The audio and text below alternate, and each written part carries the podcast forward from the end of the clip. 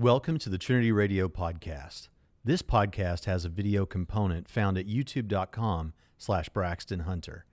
This means you might miss some visual aspects of the show, but it shouldn't have a serious negative effect.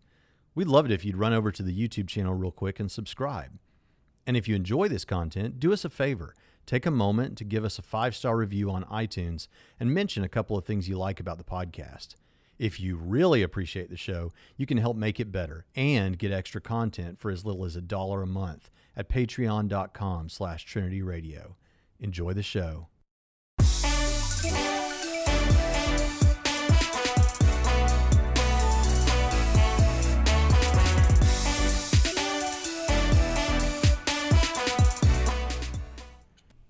Hey, hey. Here we are. Yeah. Welcome to Trinity Radio. I'm Jonathan Pritchett, and along with me is Braxton Hunter. And today we are debuting the Pritchett Cam. How you like that? If it just stayed on me the whole time, that'd be fine. Yeah. Eric Murphy, quit telling me how to live my life. Just kidding. Because we actually need those 2 minutes, and then to figure out a show topic, right? So glad you guys are here, and yes. I can already tell from the comments that some of you are making that sounds like maybe some of you guys know more about the Shroud than we do. So, yeah, honestly, I'm all about apologetics and philosophy of religion, and I like the historical side of the whole thing. But way back, I think every apologist goes through that period when they're first getting into apologetics, where they have a Shroud phase. Just like when I was a hardcore young earther, I had a arc fever phase. Did you ever have an arc fever phase, Pritchett? No.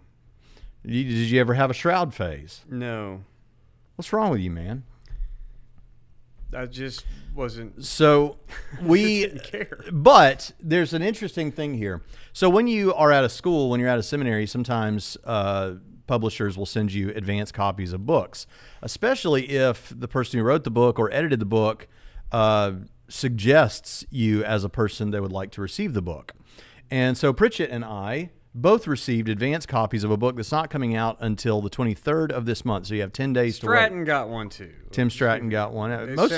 They sent one for Tim. Yeah, I think it was mostly Trinity people that got these. But the book is edited by Mike Licona and David Beck in honor of Gary Habermas, raised on the third day. Go pre-order your copy now, because I'm telling you, before we get into the Shroud of Turin stuff, let's go ahead and say a couple things about this book, because just looking at the table of contents, it's got everybody you want to hear from. It's got Robert B. Stewart talking about Habermas's minimal facts, J.P. Moreland on the soul and near-death experiences. You know what? There's another thing about the Shroud of Turin on here. Mark W. Foreman, Craig Hazen's in here, Francis Beckwith, William Lane Craig, David Badgett on moral stuff, David Beck on logical structure of moral arguments. This is just great. More Craig Evans, Dale Allison on near-death experiences. I want to read that. And then you've got Sean McDowell and the Deaths of the Apostles. Then you've got the one we're going to talk about today, Barry Schwortz, on the history and current state of modern Shroud research. There's just a whole bunch more. Licona's got a chapter, McFarlane's got a chapter, Turek's got a chapter. Box in there somewhere. It's everything. You got to get this book. If you're interested in apologetics at all, this is the book. Yeah. No, Habermas didn't pass away, Jared. This is called a Feistrift, I think is what it's called. It's when you write a book in honor of some particular scholar that's meant a lot to you or something. That what you just saw is probably a good 33% of why they send you books. Yeah, that we just talked about. The other 33% is they like us, and the final 33.3 with the line over % is they want people like me to find classrooms that we will assign it. And you know what? It works. It just works, because we will assign this text, we'll promote it on our show, and they like us. So excellent. So Licona, if you are listening, though, I do expect a lunch out of this with some of the royalty kickbacks, though. That's... I just expect an excellent episode of Trinity Radio where we talk about something we don't know as much about, but we know more about it today than we did yesterday because we've read this chapter. Right. So, by the way, some people have said that I look tired lately. Yeah, I'm a father and I run a seminary, but on top of that, I just got back from Seattle this week and I'm not back on track. Yeah, we were going to mention that. I wanted to mention you mentioned the Rethinking Hell Conference. Yep. And you went on the first night of the conference, right? So you had the Pritchett time slot. Yeah. And you, I haven't seen it yet, but I heard the recording you made to make sure that we didn't think that your presentation was going to be rubbish, and it was pretty good. What do you say? Huh? You say my thing was rubbish? Or no, I said the thing that you made of your presentation for us insiders so that we would make sure that it wasn't rubbish before you went up there and embarrassed yourself. And it was pretty good. Yeah. Oh, good. It didn't rise to the level of my Rethinking Hell Conference presentation, which you can see on Chris Date's channel. But I think that you probably came in just underneath it. Well, that's all I can ask for. Right. Jim Amberg, thank you for pre-ordering the book for Licona, and let's hope it doesn't get stuck on the shelf. And thank you for the super chat. You guys are always so good with the super chat. We don't deserve it, but yeah. So you went to Seattle for the first time in your life. So this is your first time to the Pacific Northwest. Mm-hmm. And by the way, if you've just started listening to this show, the Friday live stream is a little more casual, and there's a little more back and forth between me and Pritchett. It's not like the concise, straight to the point, incredibly long episodes that are boring and no one watches. Well, actually, more people watch that than this, but that's okay. No, but you did the Rethinking Hell in Seattle, and that went great. Punch Bowl haircut. I don't know what happened to your. I didn't delete anything. Yeah, I don't. My hands are here, buddy. I don't. So Rethinking Hell was great. Yes. I got to see Chris Date on stage, Paul Copan, Clay Jones, Tim Barnett kind of streamed in because he couldn't be there because Canada won't let people fly into. Yeah, Canada won't let people fly in to the U.S. or the U.S. won't let Canadians fly. I don't know.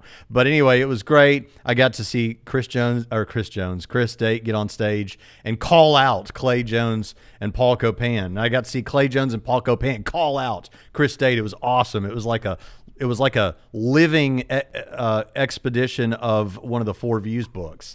But fantastic. I don't even think any of that or being a father or president of the seminary is why you're tired. I think you're tired because you upset some internet atheists on Twitter. Thank you, Pigs Can Fly. Right? I did? Didn't you?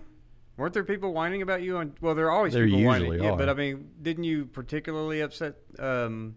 was it Godless Engineer? Oh, I don't think John is upset. Is that his name, John? Yeah. Okay.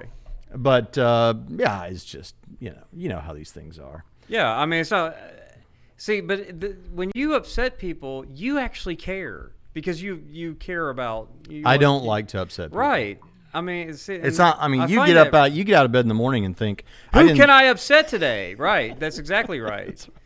It's like, oh no, an internet atheist is mad at Trinity Radio. Okay, well. Hervey Schmervy, thank you for the $5 super chat. The time has come for my blessing to you. You cannot refuse this offer. You're my first donation ever. Wow. Praise the Lord. Thank you, Hervey Schmervy. We don't deserve. Thank you. That's awesome. I was eaten alive. The programmer says Festdrift, Slam RN. She always keeps me right on my pronunciations.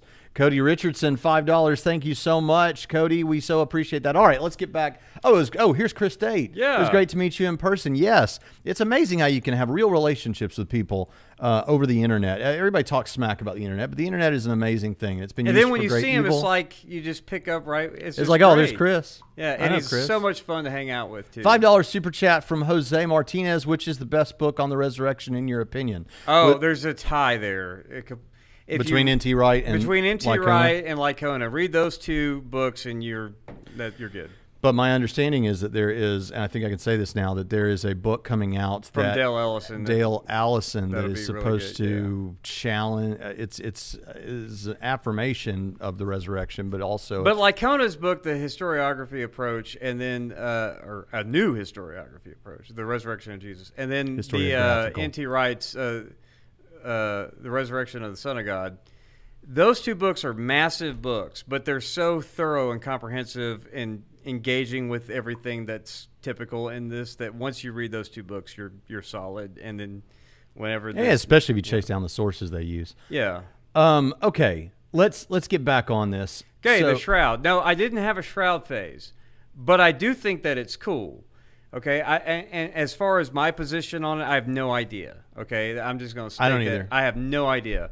But I'm more confident in it than I was before reading this chapter. Yes, but even if you have no desire to even believe it's, to even entertain the thought that it's possible, it's still a really awesome artifact from history that should be studied. Sure. Yeah, and so it's really cool in that sense. Even if and I love it when Christians. Believer, yeah. This is what I love when Christians are like with an argument. Or with something in the manuscripts, or with something like this, yeah. where the Christians are like, hold up, I think we got something here. And then all the skeptics are like, yeah, whatever. And then they're like, wait, whoa, hold on a second. You know, it's, yeah. It's pretty great.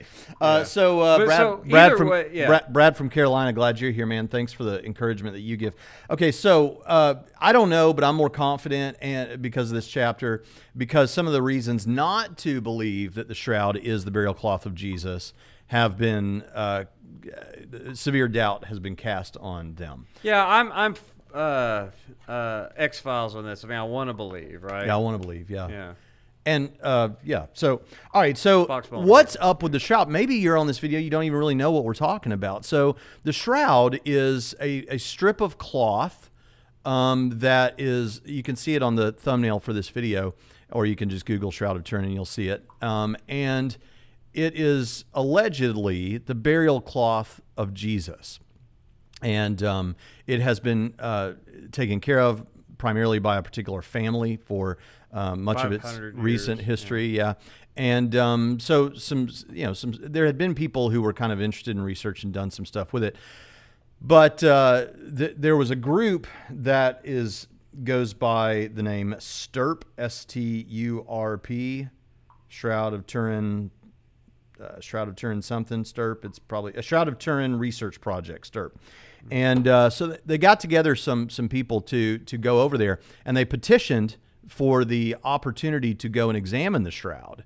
And, of course, a lot went into this. They got some major scholars at the time. This is in 1978. And scientists. And scientists and people like that. And they petitioned, and they actually didn't have to go through the Catholic. If I get some of these facts wrong, folks... Again, I'm not a shroud scholar, so just put it in the comments, okay? People will see it. That's the great thing about YouTube. But I think I'll get most of this right because I just read the chapter. So anyway, these testing that memory. This particular right? Savoy family had this thing, so they could ask them. In fact, the guy writing this article, by the way, his name is Barry M. Schwortz. If you want to look him up, S-C-H-W-O-R-T-Z, not A. Jewish fella, not a Christian. Not a Christian. He's a non-Christian Jew who has, I'll just give it away, has come to believe that the shroud is legitimately likely the burial cloth of Jesus of Nazareth. Not a Christian. Pretty cool. So they were able to go through this Savoy family, and this guy says if the Catholic Church had, because the Catholic Church had at times kind of like been custodians for the shroud, but they didn't have ownership of the shroud. The ownership was with the Savoy family, and so if this guy says if the Catholic Church had ownership, I don't think we would have been able to do what we did, and that has been evidenced by the fact that it's been very, very difficult since the Catholic Church became the guy, the king. Left in his will when he died that it should go to the Pope to have custody of it. Yeah. And since it's been in the Pope's hands, there's been one murky radio dating test and then no more research. You must be talking about King Umberto II. That would be him. Is that who you're talking about? Good old Umberto. Him and I go way back. So, by the way, if you want to ask a question, we'll come around to questions once we get done with this. And you just, here's all I ask is just put question in all caps before you ask a question. Or if you want to make a comment, just, you know, do that. But that's how you can let us know. Yeah. So anyway, doing it now is going to make it impossible. Hassle to find later, so just wait until... So they got together with all this stuff. They even fabricated some new equipment, like they made this table that they had made that was like the, you know, the right size for the shroud. And I thought this was pretty cool that they like used magnets. They did that so they could use magnets to kind of, you know, spread it out so that they wouldn't have to hurt the shroud, because that's the main thing is they had to come up with non-destructive ways to study and research the shroud, because some of the ways you would research like carbon-14 dating require can require destruction of the shroud, so, or parts of the shroud that are cut away. We'll get to that. So so this guy wasn't, so when they got this research done, and I'm going to talk more about the research, and they got back to the States, they began writing articles and submitting them to, you know, respected scientific journals. And in fact, more than 20 papers were published in highly regarded peer-reviewed scientific journals. In essence, they created the first real scientific database of shroud science that still forms the foundation of the shroud research conducted to this day. I thought that was pretty interesting. So what had existed already? How had they already studied the shroud to that point? Like, what kind of technology did they use? Well, and I'm not just going to continue to read big chunks of text, but this will help. In 1976, a group of scientists from the Air Force Academy were working on a project with researchers at Los Alamos National Laboratory and its sister facility, Sandia Laboratories. On February 19th, 1976, at Sandia Laboratories, these guys that are listed here, John Jackson, Eric Jumper, Don Devon, Ken Stevenson, and Bill Motern, viewed the shroud's so-called three-dimensional properties on the screen of a VP8 image analyzer for the first time. Basically what they had was they did all this kind of like infrared testing maybe and stuff like that, different stuff that you could do without damaging the shroud that would allow them to take the data of the image, put it into a system using a green screen where they could then kind of turn it around, look at it, and they were amazed at what they found. In fact, yeah, they did some chemical tests on it. Chemical too. Yeah. and took tape, like you could put tape onto the shroud and pull it back and see if you get like particles of particular vegetation or things like that. That people have said things about that. I didn't see anything in this chapter about it, but except that they did use tape to pull stuff off of it. And so the cool thing about this, here's the real thing you need to pay attention to. Although the VP8 image analyzer is completely obsolete by today's standards, it remains the catalyst that caused John Jackson and Eric Jumper to form the STURP team. It also provided us with the first important piece of scientific evidence that showed the shroud image to have properties unlike any other known image. Does that get your interest going? Maybe not. Maybe so. This guy wasn't into it. This guy that wrote this chapter, the non-Christian Jew, Schwortz, he was a photographer, and basically they enlisted him to come and photograph everything. So he was on the STURP team, the original team that did this in 1978, but he wasn't having it at first because the guy came to him and was like, "Hey man," I thought it was kind of funny. I don't know. He's like, "Hey man, we want you on this team. This is amazing. The Shroud of Turin and Jesus and all that. Maybe it's true, maybe it's not, but we're going to be non-biased, but we want to check it out." And he's like, "Yeah, I'm not. I'm a Jew. Don't care. I'm not a Christian, man. I don't care about this religious Christian stuff you're peddling here. I'm not interested in that. I'm out." But the guy says to him, "Hey," quote, "there seems to be a correlation between image density and cloth body density." And Schwortz was like, "Oh my gosh," because even though that means nothing to us, right? He says, "That got my attention since I understood that it would be nearly impossible to encode such data into an image using photography or art mediums. To me, it seemed totally unlikely that such an image could have been created intentionally in the medieval era," which is when some people suggested, "but I firmly remained skeptical about the shroud in general." So he's going fully Strobel here. He's like, "I'm in, but I'm skeptical," right? Yeah. So he's going to go check this out. And the purpose was very clear. They were to develop non-destructive tests to find out what made this image. Their goal was not to go and figure out and prove this was Jesus or prove it wasn't Jesus. How did they make this image? That's still an interesting question. Yeah. How did they make the image? What kind of techniques for the? Let's suppose this has nothing to do with Jesus, okay? Even so, what was going on, that far back in time that produced an image? What kind of technique that we don't know about that has dumbfounded us for, maybe something akin to a 50 years now? We're just like, how did they do this? Something akin to a transfiguration, because they ruled out scorching and they ruled out Shekinah glory of God. Yeah, I don't know. I mean, they ruled out it's not a work of scorching with fire. It's not. They ruled out an artist drawing or an impressionist or whatever. Yeah, it's not art. Right. It's not. Yeah. They didn't burn this thing in there in any way that we're aware of. Right. So yeah, they did all this. So how did that's an interesting question, regardless of whether or not you think this was Jesus' burial shroud. That's right. That, independent of that, it's an interesting question. And you can check out all the research on this at shroud.com. Like if I was an artist or a photographer, I would want to know, how did they do this back then? Yeah. You know, a total of 24 papers were published between 1980 and 1984, most of them in highly respected peer-reviewed publications. Did I already say that this ended up in Life magazine, National Geographic?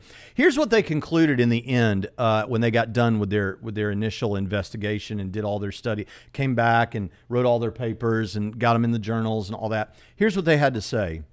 Quote, the basic problem from a scientific point of view is that some explanations which might be tenable from a chemical point of view are precluded by the physics. Contrariwise, certain physical explanations which may be attractive are completely precluded by the chemistry. There are no chemical or physical methods known which can account for the totality of the image, nor can any combination of physical, chemical, biological, and medical circumstances explain the image adequately. Thus, the answer to the question of how the image was produced or what produced the image remains now, as it has in the past, a mystery. We can conclude, this is good, listen internet, we can conclude for now that the shroud image is that of a real human form of a scourged and crucified man.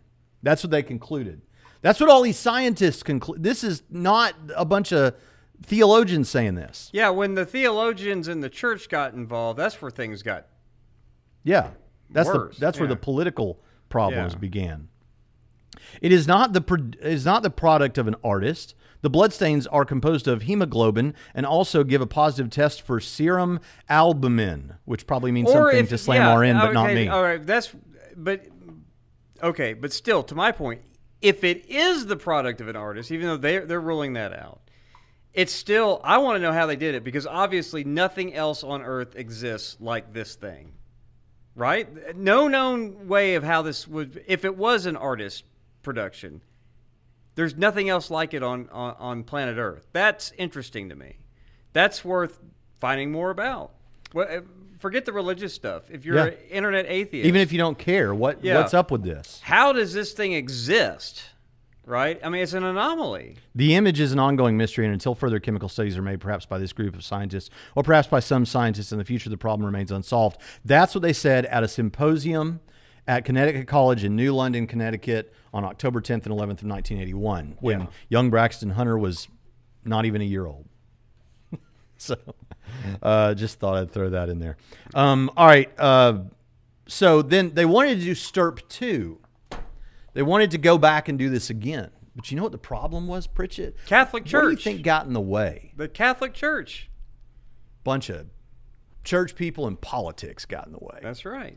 So they got a bunch of more people to... I know we got Catholics in here, but so I'm not bashing Catholicism right now, except to say, in this case, you're about to see why he says now that if the church had had ownership of this thing at first in 1978, they would have never probably got to do what they did. And so what happens is this this King Umberto II or whatever his name is he's got to leave it to somebody. He's got to leave it to somebody. And he's like, not my family. He's like, what? Who better than the Catholic Church? But I'm not leaving this to a bunch of cardinals who all have to get in a committee and agree before anything can be done with this thing. One man needs to have control over this. And who better if you're a Catholic than the Pope? So that happened, and STURP 2 was disallowed in the 1980s, and that pretty well was the end of that aspect of the STURP, officially the STURP thing. A bunch of people except for the radio carbon dating. Yeah, so they kept one thing that STURP 2 wanted to do, carbon dating. All the young Earth creationists in the chat just cringed, as if 1,000 stars just died. Is that the Obi-Wan quote? What does he say? Like 1,000 voices cried out and were silenced. Yeah. So anyway, look, don't think I'm bashing young Earth creationists. I'm pulling for you. I'm just not betting on you. All right, so where am I now in the story? Story time with Braxton and Jonathan. The radiocarbon dating. So the radiocarbon dating. By the way, there's a bunch of you here. Can you please subscribe if you're not subscribed? I can see when I look back at comments who wasn't a subscriber. There's a bunch of you commenters and regular viewers who are not subscribers. It doesn't cost you anything. Come on, man. I I didn't think it was that funny. No, the programmer's comment's funny. What is the programmer? Braxton in his late 30s? I thought he was in his 50s. Wow. Wow. That's rough. You know, I'll tell. Well, I think he's Catholic, so he's probably. That's probably why he's upset with me right now. And Brando says carbon dating doesn't work. Lol. Okay. Yeah, we're going to get to the pigment slam RN. That's going to be an important part of this whole thing. So they did this. But the important thing was they showed that. Braxton, you don't look like you're in your 50s, brother. You don't. I probably do right now. Look at these bags, man. No. I got to get. Yesterday I looked unbelievable. I wish you guys could have seen me yesterday. You didn't see me yesterday. That's an easy You claim. Hold your tongue. Yeah, of course it's easy to say. And I'm going to look fabulous tomorrow. I cannot believe that you don't look like you're in your 50s. You know, I had students once, real quick. I don't want to ruin the mojo we got because there's 112 of you in here. But I was doing a live stream once with students at Trinity, and someone said, "Wait, how old are you?" And I said, "How old do you think I am?" One person said 45, and then I said, "I'm not 45. I think at the time I was like 35. I was like, "I'm 35," and they were like, "Wait. My professor is younger than me." That's not, so they're like ageist in both directions. Yeah. Just don't talk about, you know how you're not supposed to talk to women about their age? Don't talk to me about my age. Whatever. I get enough flack because of my bald head. I'm 43. That's how old we are. I am 39. I'm proud. Right. Except I usually say it the way Ricky Gervais said it in the British version of The Office. I'm 30. I'm in my 30s because I still am. All right. Yeah. So the carbon dating. Now there was a couple of problems with this. So the original plan was that STURP 2 came up with, I think, was to have, and this is, by the way, the primary thing here, because everyone says the Shroud of Turin has been proven fake because of the carbon dating. Here's the problem. First of all, the carbon, so when STURP 1 went in 1978, they had everything mapped out ahead of time that they were going to do. They had new devices built for this. They had everything set up. Everything was perfect and planned so that when they showed up, they were able to just get to work like a bunch of legit professional scientists. Unfortunately, once the new bizarre clone of STURP took place with the carbon dating, what happened there was STURP wanted seven labs to basically conduct this. Yeah, they reduced it to 3, but only gave the real sample to 1, and then the other, and the one that they gave it to, it was supposed to be a blind. They went all over apparently to find a fabric that was enough like this Shroud of Turin fabric that it could be a blind study, like where you wouldn't know. And that was ruined because, like, when the guy took it out, it was obvious that it was the one that he saw cut off of the shroud. Another problem with it was. Everything was mapped out ahead of time with STURP 1. With this crew that went to, they rolled it out on the table, and these guys were like, huh, guess we ought to think about where's the best place to make this incision, because you got to cut a piece of it out to do the testing. So they thought about this for a while, and then they just decided to cut off a piece on the edge of the shroud. That's going to be important later. And so they took that and cut it up into 3, and then they gave it to the labs. And there was problems. Well, they cut it in half, and then one of the halves they divided. Yeah, that's right. Thank you, Bridget. Glad you're here. Yes, that short-term memory from reading this 20 minutes before. We won't remember anything. Everything we're saying right now we think is more or less accurate, but we won't know it tomorrow. That's right. So the first one of the labs said 1350. One of the labs said 1325. The earliest was 1260. Yeah, one of them said 80, 26, 1260, 2060. 1260 to 1390, and this was immortalized in an image where that was up on a chalkboard with an exclamation point. Yeah, because they were thrilled to death to say this thing is fake. And this guy says that everybody else who knew the truth was like, these arrogant guys, what are they doing? Of course, newspaper headlines immediately branded the shroud fake and declared that the Catholic Church had accepted the results. But is it? And the journal articles hadn't even come out yet. Right. And they were doing this. But is it? That's the question. And now, to this day, you will have people pointing to that to say that it's fake. There's been other stuff, but they'll point to that principally to say, oh, that was all settled back in the 80s. But that doesn't really work, does it, Braxton? It doesn't. No. I'm even convinced that I don't know when this thing was originated. I have no idea if it's the shroud that Jesus was buried. At this point, I don't even care. What I do care about is when scientists who are agenda-driven do things like this.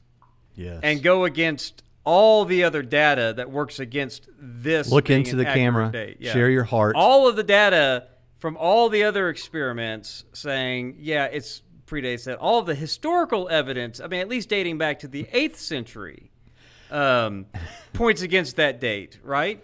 And all of the tests that they had done was STURP1, right? Yeah. And yet these scientists have one radiocarbon dating thing, and then they say, well, everything else that you think you knew is bunk because this undercuts all of that. Yeah. But it doesn't, because the story gets even better. Jesus looks like 33-year-old guy on the shroud to me. Right underneath that. No, Jesus looks 60 on the shroud. Thank you, because now that you guys can't even properly age Jesus, I feel a lot better that someone said I look 50. Yeah. Because you guys just aren't able to judge ages, apparently. With no less than Jesus. Maybe. All right. He ends his thoughts about this thing about the carbon dating.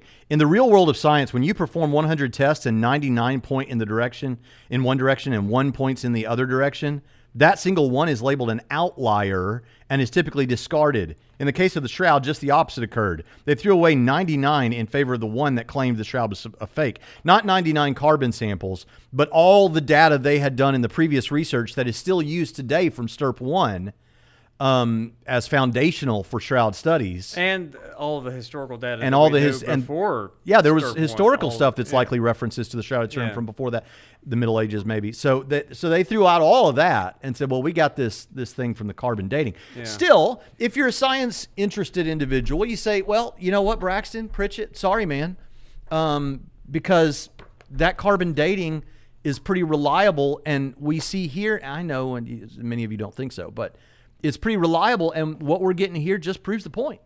I thought that they tested, like, potassium argon or something. Potassium argon is the one that goes to millions of years. Yeah, okay. And I remember hearing, my understanding was that you can have, I could be wrong about this, that molten lava that cools and turns into rock yesterday will date to millions of years. So there are problems, but okay, so that could be wrong. So the young Earth creationists have problems with all of it. Yeah.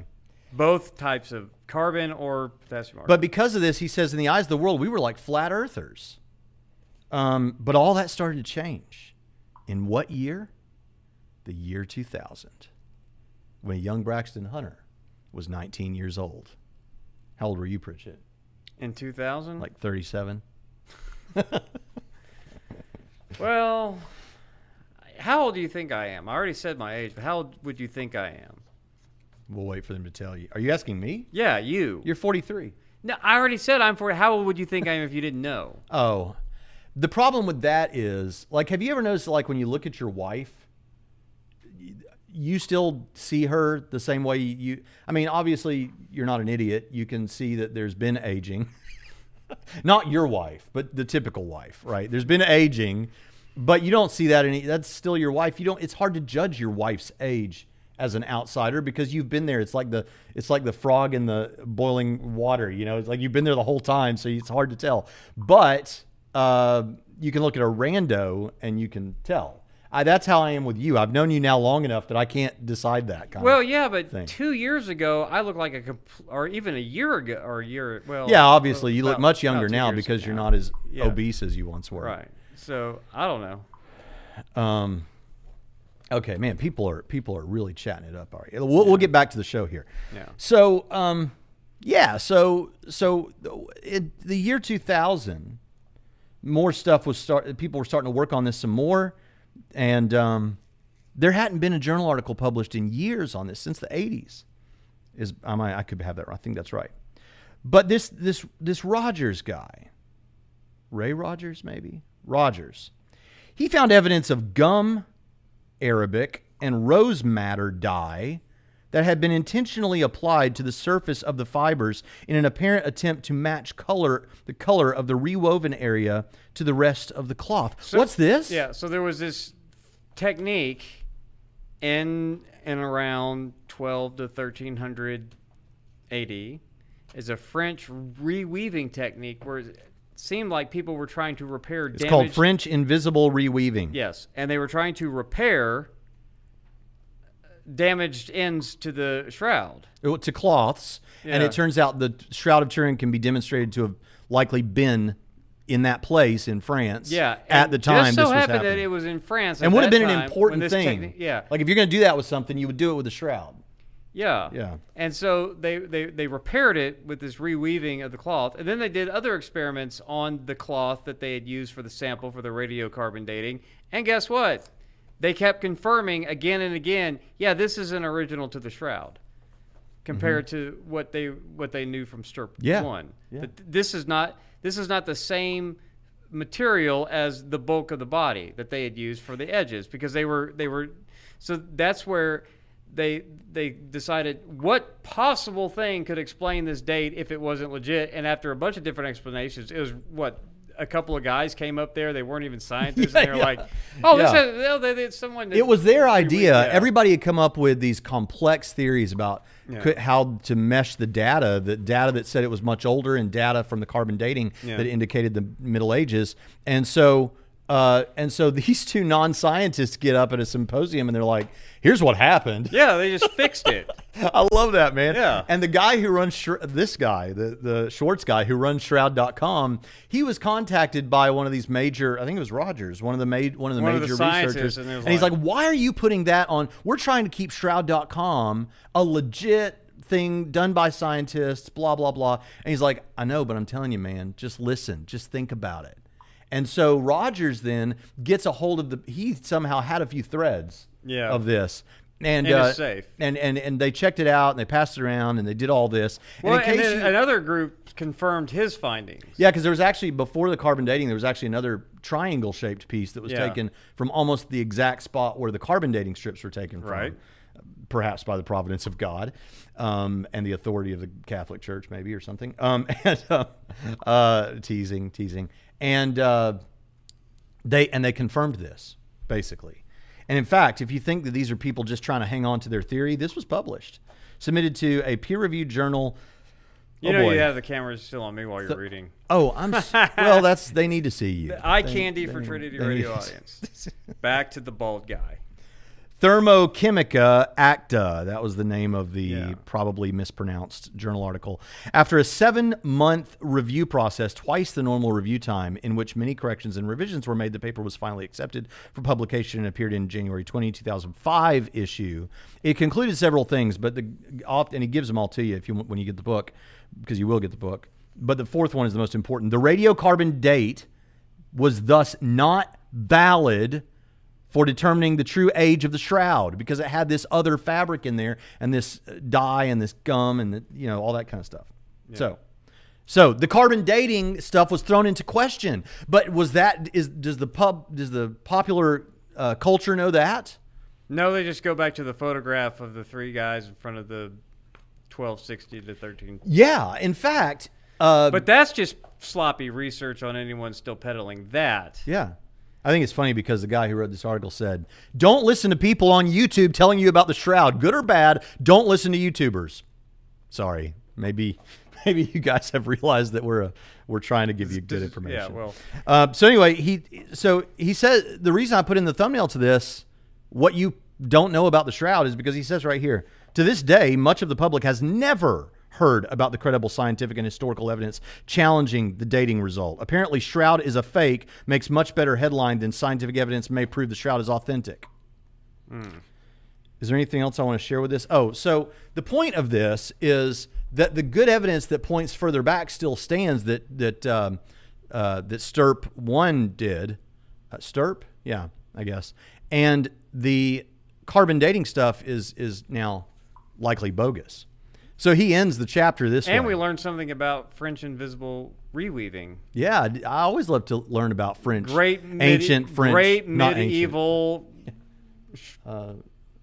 fabric repair. Textile repairs, yes. Yeah, that's my jam. So you learn all kinds of things at Trinity Radio. Trinity Radio cannot be. Okay, so here's how he ends it.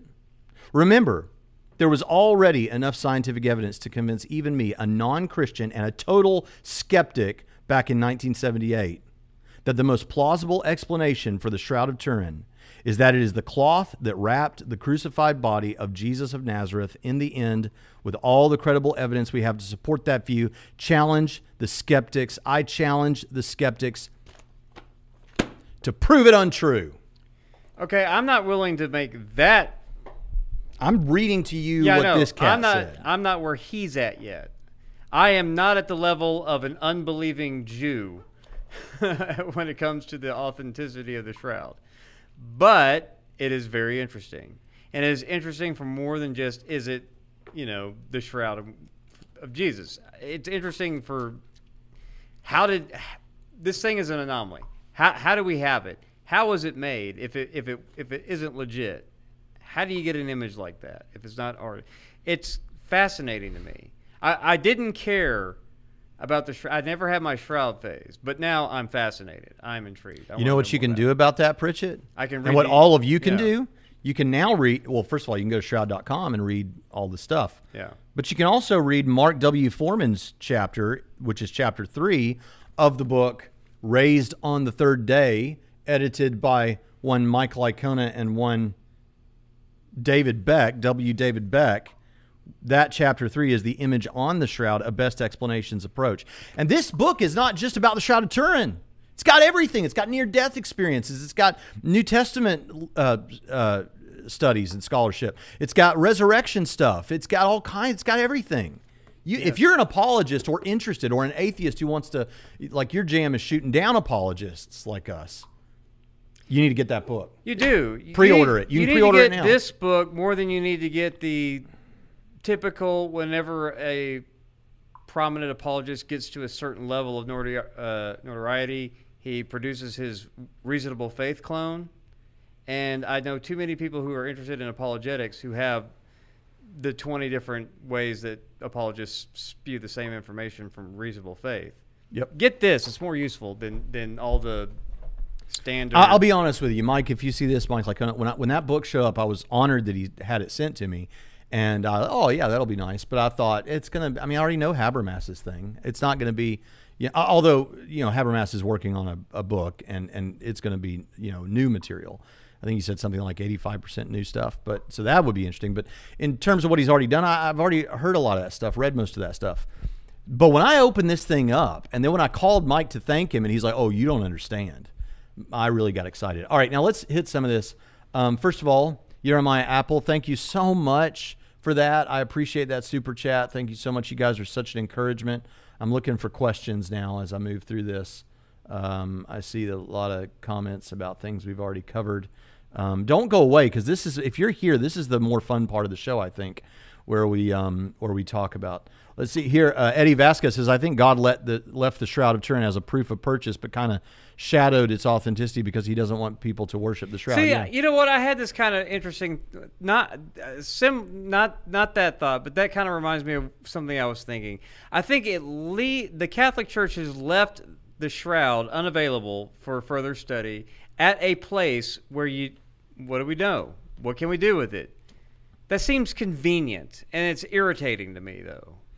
Layman's because it's not really God shrouding this thing in mystery. Shrouding the Shroud. It's shrouded in mystery. Shroud. It's shrouded in mystery because the Pope and the Catholic Church are being jerks about it. Shrouded in mystery. Brad got to that before we did. Yeah. Layman's Tech Lounge says Transfiguration of Jesus made a negative image. And I don't mean that as a slight against Catholics, but you're being jerks. Hey. The Pope is being a jerk. Hey. Let people study this thing. I'm talking here. Okay. Transfiguration of Jesus made a negative image of himself on the burial cloth. So bright.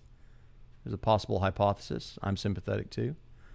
Oh, by the way, everyone watch the video that I released today, as a matter of fact, in response to Genetically Modified Skeptic when you get done with this, because apparently there are atheists out there who find it shocking and surprising.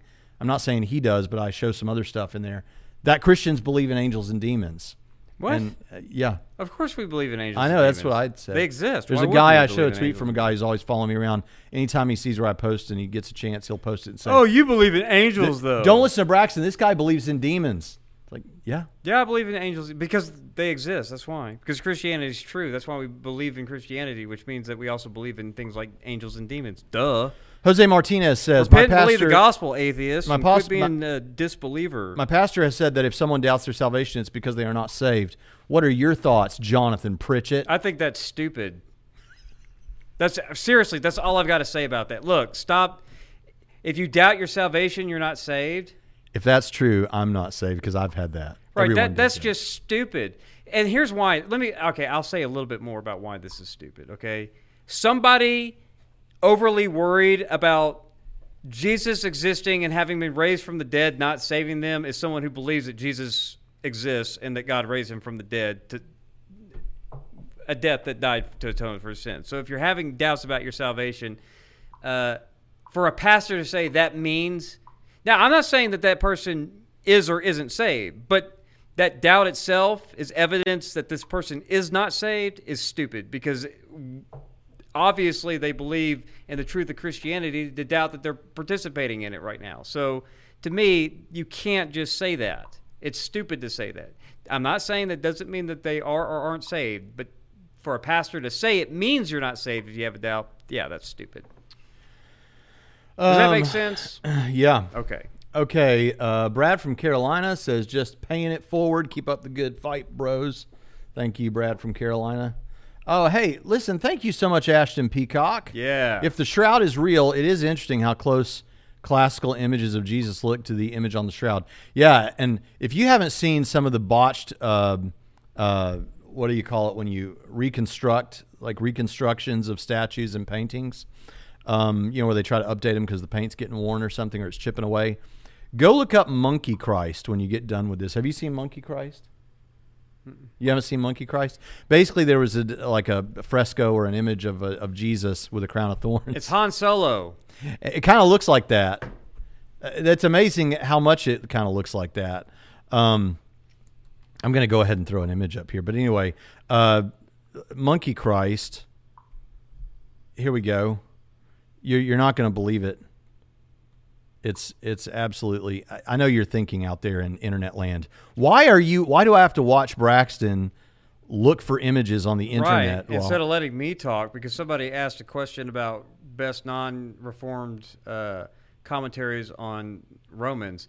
I like Vic Reasoner's, but it's hard to find. But if you can find Vic Reasoner's commentary on Romans, Witherington's okay, Keener's okay. I still like... the Word Biblical Commentary on Romans from the late 80s from, what's that scholar's name? I don't know. I'm thinking about... It's escaping me. Monkey Christ. Come on, he's the New Perspective guy not named N.T. Wright. What's his name? I don't know. I don't know. I can't... But he's the guy that wrote the book that kind of repopularized that, right? Like that everybody pointed to. It changed everything. No, that was... Right? E.P. Sanders. Yeah, that's who I'm thinking of. But I'm thinking of the Methodist guy. What's his name? This happens to me all the time. I don't know. Okay, but those are some good ones. Some of the Catholic ones, Fitzmyer's good. I think that's the Anchor. Get that one. That was really good. So,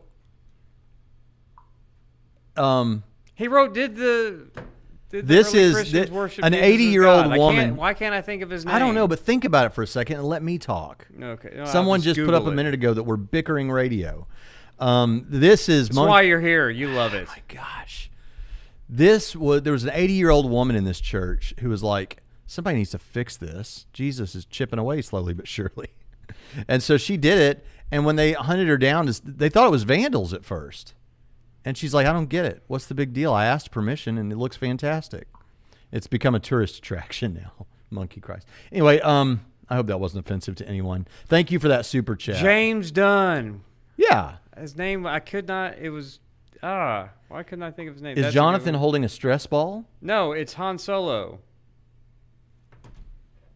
And I keep refreshing to see if I can score a P5. Pritchett looks like Henry Cavill's older brother. Braxton looks like Lex Luthor's good twin brother.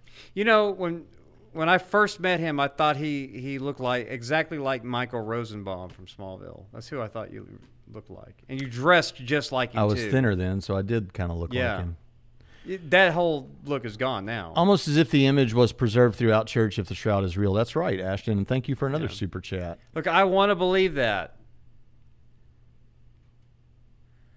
I mean, but again, there's a lot of reasons to think that this is cool beyond, is it legit Jesus's shroud? I'm confident Darren implies that you could put the shroud on a t-shirt and nobody's going to be bothered. But if you get sued, don't come looking at me. Gary Habermas is awesome, actually. He has such an extensive research background. Anyone seeking God should check out his work. Absolutely. Yep. The interview that Cameron Bertuzzi did with him in person, I think, is one of the best interviews. And in that one, I think he says something like he's 85% sure about the Shroud himself. Yeah. Correct me if I'm wrong, somebody. Benjamin Handelman, $5 super chat. Thank you so, so much. Pritchett, I crossed the 35 pounds mark at day 91, very thankful to God and Theology Geek Fitness. That's Pritchett's. That's why we don't get anything on Trinity Radio Extra anymore. And the because Theology cares Geek about this Fitness more. Gym is now ready to go. We need to go show. Thank you for the super chat. We've got the gym ready. Punchbowl haircut. Would it be theologically accurate or inaccurate to say that salvation through Christ makes us blameless? Well, you're acquitted of your sins, basically. Yeah. He took the shame. Yeah. You'll be presented blameless by Jesus. You broke the bonds and loosed my chains. You carried the cross and took my shame. Now, that doesn't mean that you're not to be blamed for things that you're actively... Don't over-spiritualize and over-theologize that to mean... Can't blame me if I go out and shoot somebody because of Jesus. Yeah, no, that's not gonna work. But what it means is you'll be presented to the Lord blameless on the day of judgment. The accuser won't be able to win. Right. For the person that was having concerns about doubts about their salvation, Pigs Can Fly says, I have doubts all the time, and then God reassures me that he has forgiven me every time that happens. Right. Who are you relying on to help you in the times of the doubt except the thing that you're doubting? So doubt is just another way of reinforcing your faith and strengthening your faith in some cases. Strengthening my face. Strengthening your faith. So I don't look like I'm in my 50s, according to the programmer. Yeah. Derek, thank you so much. Yeah. How do you guys interpret the golden... When I put on the other day that we were not going to be doing a live stream because I was in Seattle, Derek was like, fine, then no super chats for you. How do you interpret the golden chain of redemption? Well, number one, I don't call Romans 8:29 and 30 the golden chain of anything except the golden chain of eisegetical pish-posh. Because put that on a t-shirt. What people mean by golden chain of redemption is here's the golden chain of how an individual is determined in eternity past to become a Christian convert. Paul's not on about that at all, right? So here are your interpretive possibilities here, okay? I think the most likely explanation in my mind is those that God knew before now, those who he knew before. You don't hear this interpretation often. At the time of Paul's writing, those who God knew before, he also predestined them to be conformed. So he's talking about... the saints in the Old Testament. I think Leighton Flowers is promoting this, and I think that this is probably the most likely interpretation. The second most likely interpretation is the Witherington explanation. So in verse 18, you say, "I don't compare the present sufferings, to be, compared to the glory that is to come." Well, when that glory has come, it's a backwards-looking. Those who knew before the glory, those were the ones predestined. Called, justified, and glorified. So it's a looking backwards from the end. This is something that Ben Witherington is one popularizer of this. This is the second most likely, that it's a look back from the end when the glory had come. And that's why you can get all the way through from foreknown to glorified, because it's looking back on that. By the way, here's that bonus for you. People say, Romans chapter 8 talks about the redemption of the bodies. Romans chapter 8 is not using glorified to mean glorified body, right? Bodies aren't called, bodies aren't justified, so why do you say, and then the glorification, that's the thing to the body. No, persons are foreknown, persons are predestined, persons are called, persons are justified, and persons are glorified. Not just bodies, persons. It's an honor term, okay? Highly, honored is another way you could say that. Okay, so the first most, he's talking about saints prior to Paul's writing. Second most likely, Witherton's right, it's a looking backward from the end.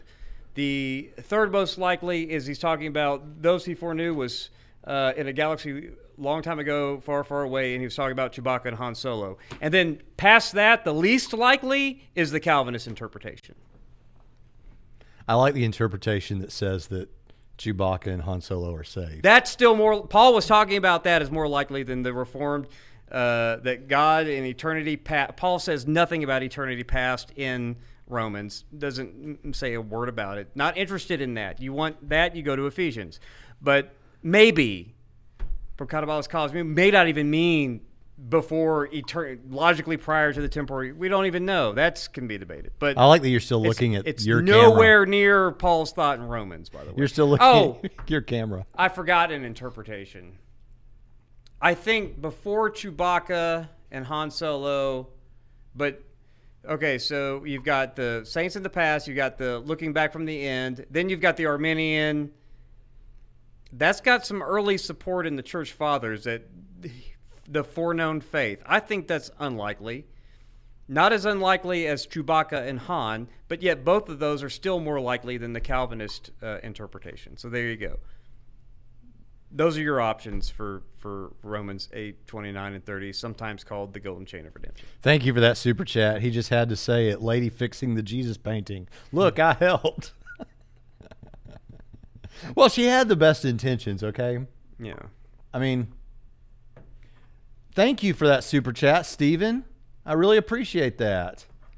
One European money, or British, no. One British money. Let's see.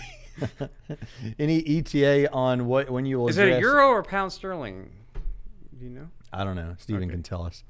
Any ETA on when you will address the answers to your 10 questions? I gave a fairly long answer, and while I obviously won't demand that mine is answered, I'm very interested in responses. Yes, Yonata, I don't know if I told you this somewhere else or somebody else, but everybody's like, why, not that you're doing this, why haven't you answered my answer to your question?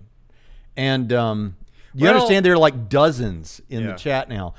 Yeah. What I plan to do is maybe next week. Okay, husband, father, seminary president, itinerant speaker on the other side of the continent, and then YouTuber. Thank you, Pritchett. I love you so much. Last, we'll get to the YouTube responses. It's like, look, atheist YouTubers, you're not like the number 10th priority for us, okay? So sit tight and you'll get your video. But Yonata, thank you for answering the questions. I know that took time, and I'm going to take the best answers to the 10 questions and respond to those in one video, maybe next week. No promises. Trinity Radio question.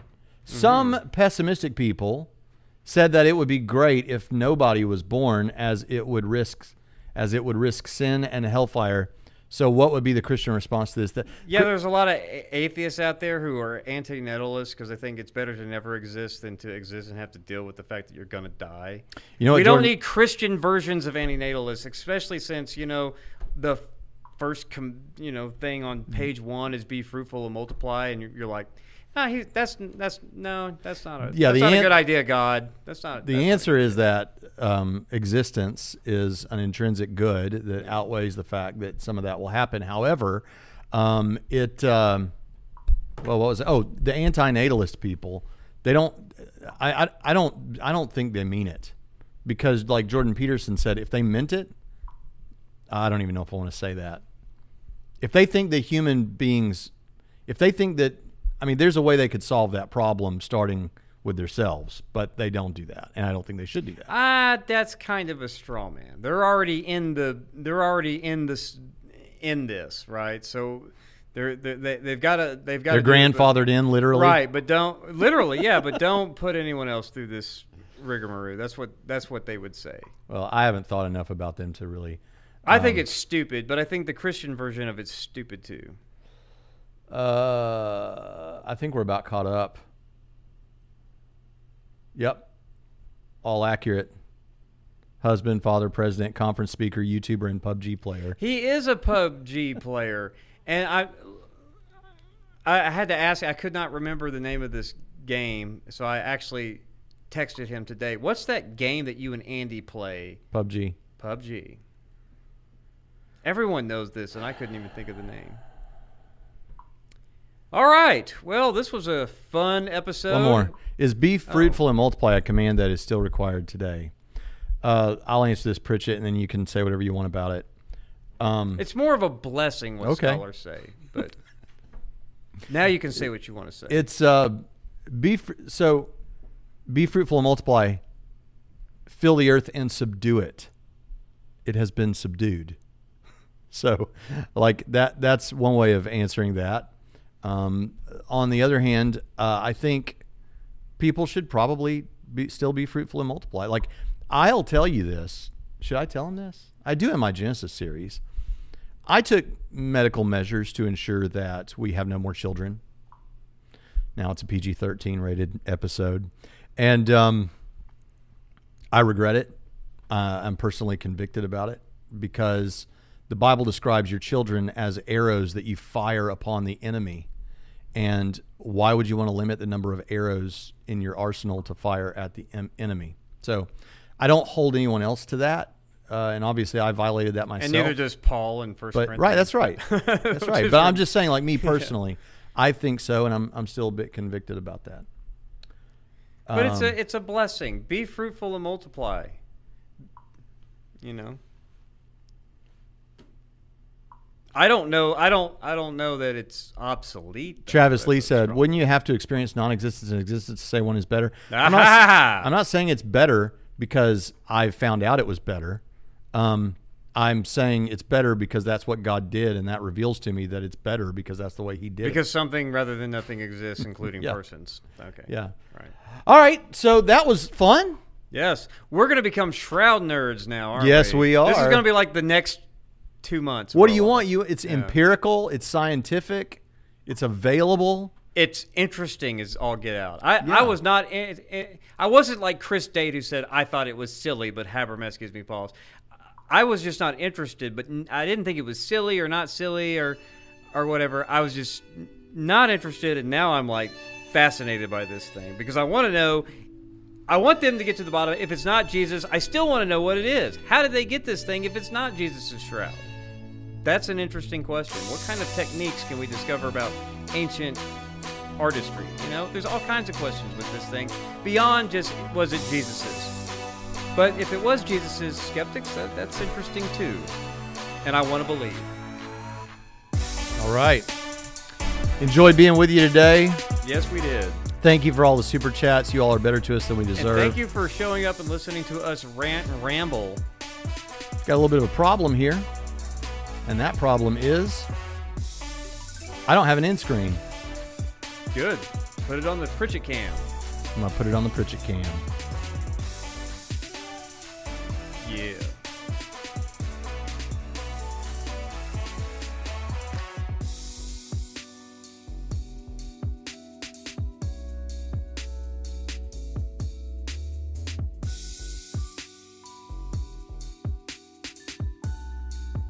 Now it's all.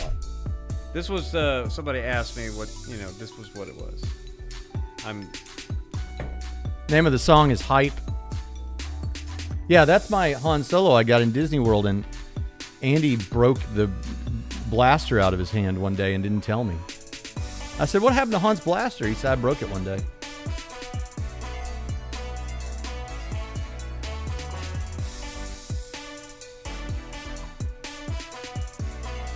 The song is called Hype. Did I say that already? Mm-hmm.